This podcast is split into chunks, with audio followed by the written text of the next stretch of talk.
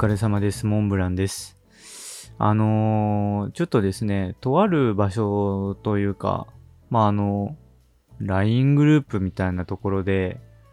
あ、まあ、てか、あれです。なんだっけ？あのーオープンチャットのところで、あのーこう、インハウスデザイナーと制作会社のデザイナーってこう、何が違うんだろうみたいな話がちょっと出てて、なんか、僕なりになんかこう、地味に経験とかはしているので、なんかそれについてお話ししようかなと思って、今回の収録をしているという感じです。まあ、というのも、まあちょっと、なんだろう、ザ制作会社っていうわけではないんですけど、えっと、僕は今、ちょうど社会人になって10年経とうとし、経ったんですけど、えっと、制作会社半分、えー事業会社半分っていう感じに、えっと、過去やっていたことがあるんですね。具体的に説明すると、えっと、まず制作会社にいたときに、えっと、まあ、よく僕がここの話題させてもらってる SOD アートワークスなんですけど、SOD アートワークスって制作会社じゃなくないって思われると思うんですよ。というのも、えっと、ソフトオンデマンドの、えー企画を、えっと、デザインしているっていう風に、えっと、なので、実質インハウスデザイナーに見える、見えちゃうっちゃ見えちゃうんですけど、実は、えっと、僕が所属してたデザイン部には、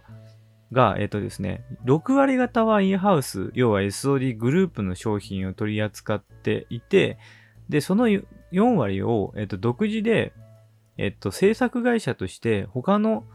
あの、AV メーカーの、えージャケットとかもやっていたんですよ。なので、実質、その外注の制作会社みたいなところを、えっと、やっていたという経験もありますし、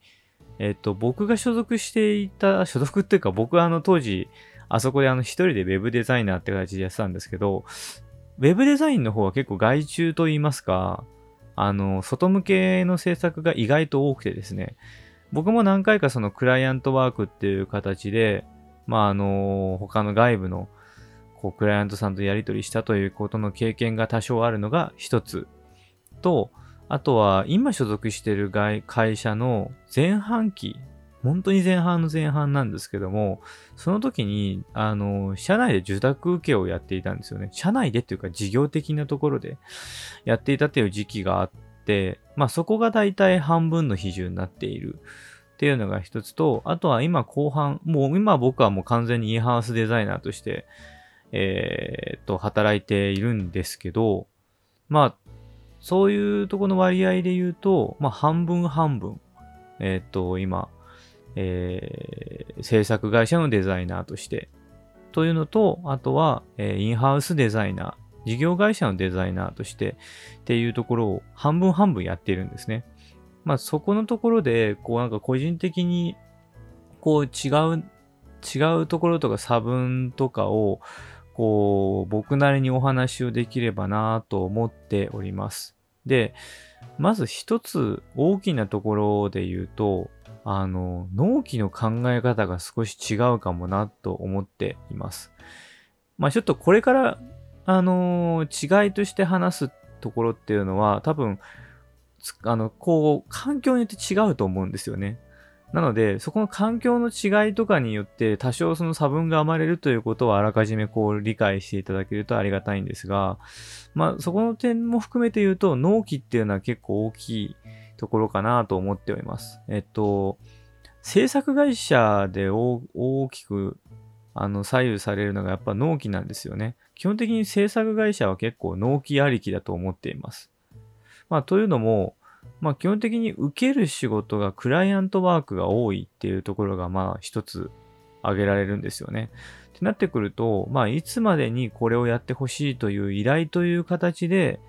えー来ることが多いので、基本的には納期を設定することが非常に多いです。厳密、もっと言うと納期を設定されることも多いですね。そこは結構大きいかなと思っています。で、まあ、ぶっちゃけた話を言うと、納期を遅れることによる謝罪とかもあるんですよね。まあでももちろん、やむを得ないこともあるんですよ。で、こと、えっと、Web においては、その更新性の問題とか内容においては、ちょっとこれから後で話す、インハウスでも話すんですけど、まあ、あの納期に対してはずれることはとままにしてあるっていうのもあるんですが、まあ、それでもやっぱりクライアントワーク、そのクライアントとのやり取りというところで納期は結構大事なものではあるので、まあ、そこに対して納期の比重が大きいなっていうふうに思っているのが制作会社の特徴の一つになります。で、反して、えー、事業会社については、えっ、ー、と、納期は少し曖昧なのかなっていうのは感じています。えー、というのも、えー、事業会社の場合は、往々にして納期を自分たちで設定するんですよね。これは、えっ、と、ちょっと組織体にもよると思います。例えば、えっと、企画者が、えー、ビジネス系の人で、それのトップダウンという形でアートディレクターから、えー、デザイナーに降りてくるっていう形になってくると、えっ、ー、と、締め切りを決めているのは、えー、制作、え企画のビジネス側の人間なので、ビジネス側の設定した、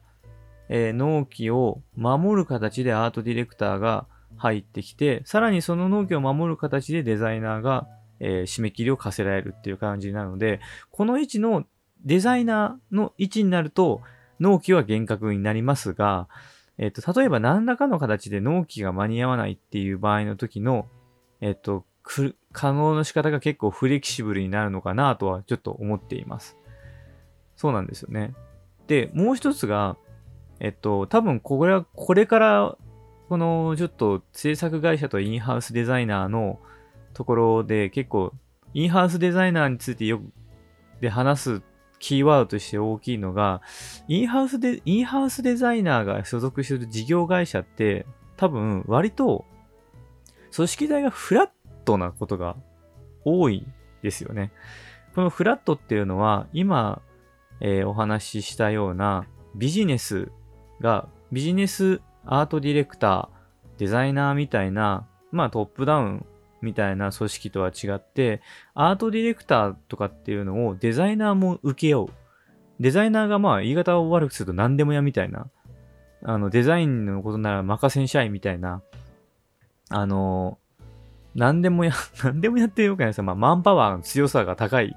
デザイナーになってくると、えっと、自分で納期を設定することになるんですよね。そう。あの結構、若手の頃って、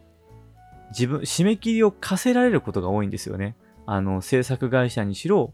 えー、事業会社にしろ。になってくるんですけど、えっと、インハウスデザイナーについては、えっと、どんどんこう、なんだろう、キャリアが上がったりとか、組織体によっては、えっと、自分で締め切りを設定することにもなるし、組織体によってはこの締め切りが結構曖昧だったりとかします。例えば、あのー、まあ、事業のそのサービスとか、その施策の内容とかが、まあ、ちょっと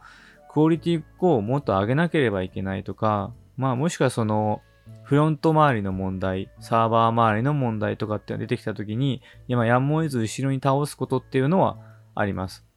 ただまあこれが例えば制作会社で起きると大問題なんですよね。これはいわゆる炎上案件ですよね。あの、何らかの原因で制作が追いつかないとか、そう、そういう一大事になるようなことは、えっと、事業会社では、ある程度、あのー、フレキシブルというか、に対応するのかなと思っていますね。うん、僕もこう所属制作会社の時はやっぱり納期ありきだったんですよね。あと、これがちょっと性質、その事業体の性質にもよるんですけど、あの、僕、紙を扱ってたんですよね。紙って、あの、どうあがいても納期が存在するんですよ。あの、なんだろう、締め切り、必ず、えー、物として上がるものは修正が効かないわけです。ウェブサイトと違って、ウェブサイトは、えっと、瞬発力を持って更新とか修正とかできるので、あの、そこはメリットでもあるんですけど、紙は、えー、修正が効かないので、何回もチェックをして間違いないかっていうのを、えー、納期も含めて逆算しながらやっていくので、基本的には締め切りに追われる仕事になります。で、往々にしてこの締め切りを追われる仕事は制作会社に持っていかれることが多いですね。なので、まあ、制作会社に所属していると、基本的にはその納期を中心とした事業になるんですよ。ただ、ここが難しくて、僕はあのー、制作会社からその事業会社にシフトした時に一番大変だったのがこの納期の考え方なんですよね。あの、納期市場主義になっちゃうと、その納期のことばかり考えすぎて、事業のそのフレキシブルさ、例えばフラットだとやっぱりその1日とか1週間でそのやる方針が変わったりするんですけど、それについていけなくなっちゃったりとか、まあ僕がちょっとと、まあ今も多少あるんですけど、当時からこの完璧主義みたいな、納期を守ってこそ、あの、やれるみたいな、納期守ってこそでしょうみたいなところの考えが結構偏ってたので、そこがちょっとその、まあチームとの剥離が起きていたりとかはしたのかなっていうと、今思うとそんな感じなんですよね。なので、あの制作会社から事業会社にシフトチェンジするときは、もうもちろん好みとか、その性格とかもあると思うんです。なんですけど、こう、納期の考え方とか、クライアントワークと、まあそうではないっていうところを結構区切って考えた方がいいのかなと思いました。はい。えー、じ、違うね。えっ、ー、と、制作会社と事業会社のデザイナーの違いっていうところで、えー、今回は納期についてのお話をさせていただきました。はい、それでは以上となります。一旦お疲れ様でした。